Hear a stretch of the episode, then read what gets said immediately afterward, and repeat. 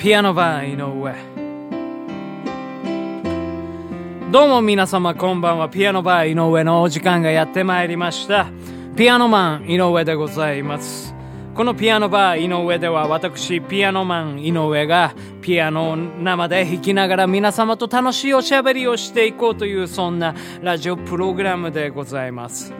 本日も最後までよろしくお願いいたします。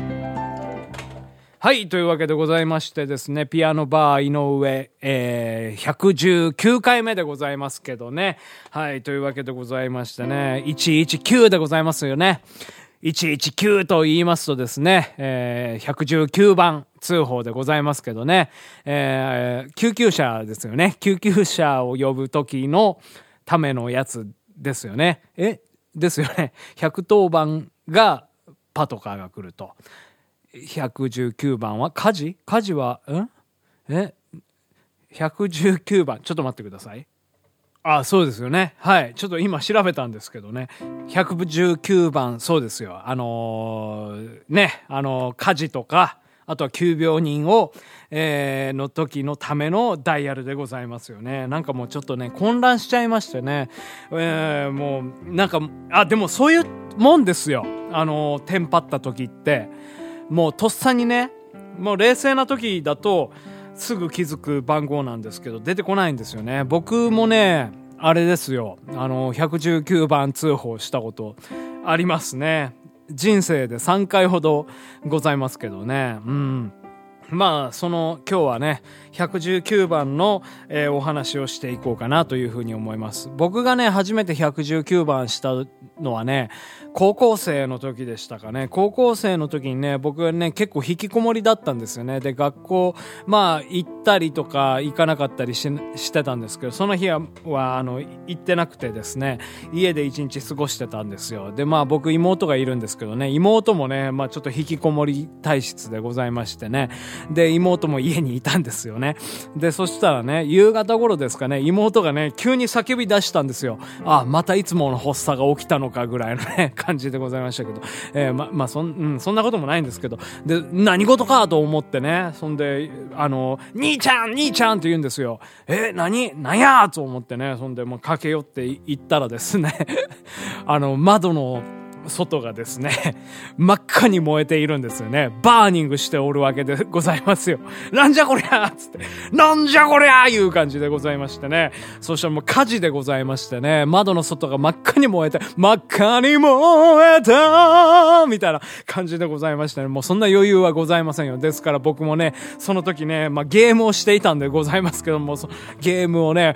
とりあえずセーブだということでね、火事よりセーブだいうことで、まあセーブをね、しました。でもプレイステーションですよ。もうローディングが長いですから、なかなかセーブするのに時間かかりますわけですよ。こうトゥッとこのね、ロードのバーがね、何個か、1、2、3、4、ようやくセーブだみたいなことで、セーブできた、勝ちだみたいな感じでございましてね。で、そんで、まあとにかく、まあ119番をね、押してですね、まあそんで、まあヒヤヒヤしましたよ。僕もその時ね、ペットいっぱい飼ってましたからね、猫やらハムスターやらね、インコやらをね、こう持ち出してですね、まあ外に逃げ出したわけでございますよ。そしたらね、我が家のね、壁が燃えておるわけでございますよ。メラメラメラと、真っ赤に燃えた井上系だからみたいな感じでね、もうね、びっくりしたんですけどね。まあそういうことで、まあちょっとね、まあ放火でね、まあ家がね、燃えかかったという、まあぼやで済んだんですけどね、なんとかね、まあそんな感じでございまして、それがまあ第1回目の、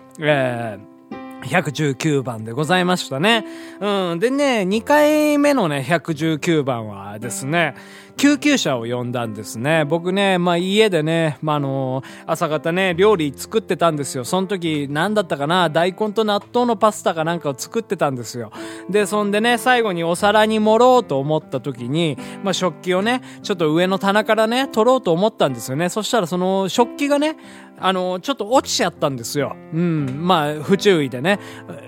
あ、やばいと落ちると思って、でそんで落ちる前にね、僕はね手でその両手でね拾おうとしたんですよ。でそうしましたらですね、その落ちたところに蛇口のその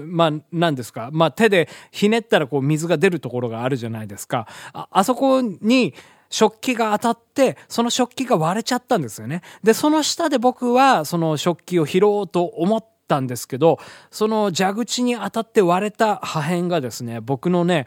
右手の小指にですね当たりましてですね、スパッとね切れちゃったんですよね。そんで切れた瞬間をね、今でも覚えてるんですけどね、肉がこう、ちょっと今からグロテスクな話をいたしますので、苦手な方はちょっとね、10分ぐらいまで飛ばしていただければと思うんですけど、その食器が私の小指をかすめたと思った瞬間に、私のね、ですね、肉がですね、スパッと裂けましてね、白いものが見えたんですね。この白いものは何かと言いますと骨だったんですけど、でその白い骨が一瞬見えたと思ったら、急激にもうクジラのごとく血が噴き出しましてですね、うわーなんじゃこりゃーってね、もう本当まさにその松田優作さんですよ。でもうね、血がダバダバ出ましてね、やべえやべえっつって、でもとにかくもうそのでね、作り終えたパスタにも血がドボドボドボドボとね、飛び散ってね、もうなんかこう、ほんとゾンビ専用パスタみたいな感じになっちゃったんですけどね。笑えないですよね、こんなのね。笑ってたらあなた多分やばい人だと思うんですけどね。はい、僕は、ちょっとね、杉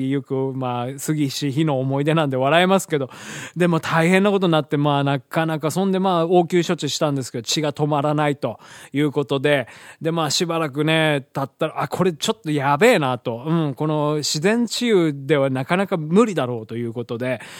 救急車呼びましてね、でその間にもちょっとこう意識がね、やっぱ出血しますとね、意識がねなかなか遠ざかっていくんでございますよね。ですからそれでちょっと血がね薄くなってしまいまして、で救急車呼んで、近くのね病院の ER に、担ぎ込まれて、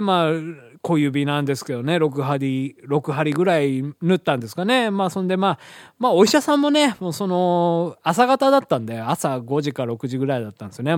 眠そうな感じで、なんだこんな気遣いよみたいな感じで、すごいだるそうに縫ってくださったんですけどね。そんでしばらくその指もね、麻痺というか、痺れたりしたんですけど、その当時はね、もう小指使えないんじゃないかなみたいな感じだったんですけどね、なんとかね、今はね、その小指も使えるようになりましてね、そういったね、不注意からね、そんな、大事故にね、なることもあったりしますんで、本当皆様ね、気をつけていただきたいなというふうに思うんですけどね。で、そんで3度目でございますよ。3度目もね、出血だったんですよね。あの時はね、ちょっといろいろ割愛させていただきますけどね、僕はね、ちょっと眼底骨折をしたんですよね。その時もね、目からね、血がダバダバダバダバ出ましてね、もうこれがなかなか止まらないと、もうそんで、もう頭フラフラしてきましてね。で、そんで、もう、これはもうさらにやばいなと思いまして、119番しましてね。で、そ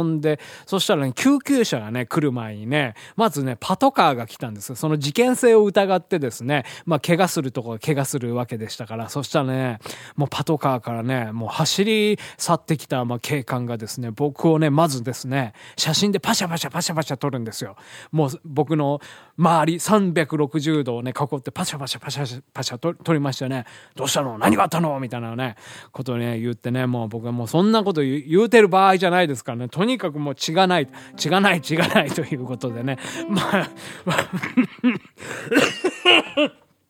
笑えませんよね、全然ね。そういうこともね、ありましてね。なんとか今も生きてるんですよ。生きてるって素晴らしいなっていうふうにね、思いますよね。本当もうなんか、もう血がダバダバダバダバダバダバ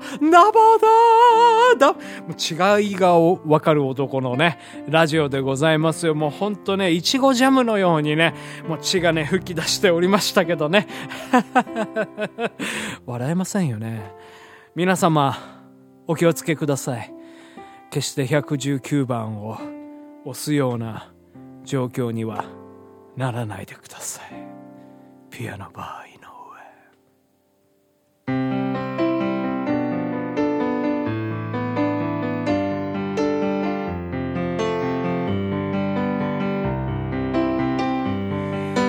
暗い部屋で一人、テレビはつけたまま、僕は震えている。何か始めようと、外は冷たい風、街は矛盾の雨、君は眠りの中、何の夢を見てる。時は裏悲しみもすべてを僕にくれる。眠れずに叫ぶように、体は熱くなるばかり。この数えきれぬこの罪を越え、僕らは強くくらい美しく、あの偉い発明家も凶悪な犯罪者もみんな昔子供だってね。外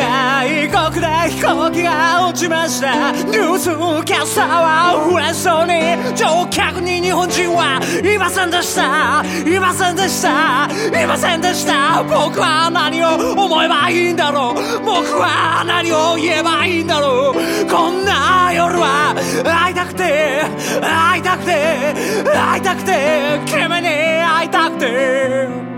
君に会いたくて、また明日を待てる。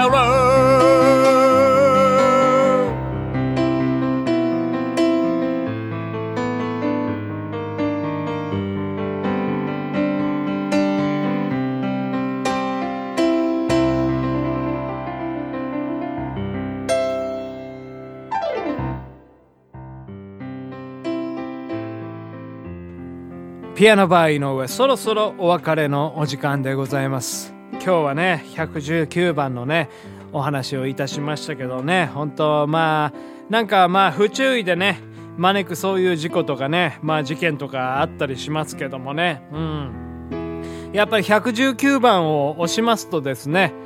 ご迷惑をねおかけいたしますからね、皆様、消防署のね方々も日々ね頑張って過ごして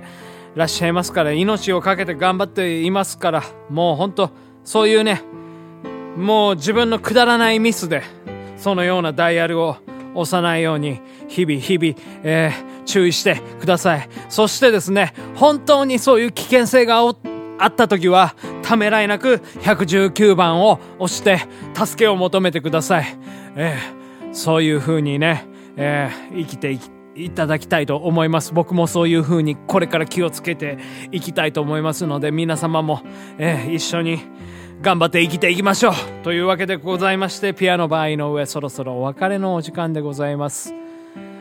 ピアノバー井上。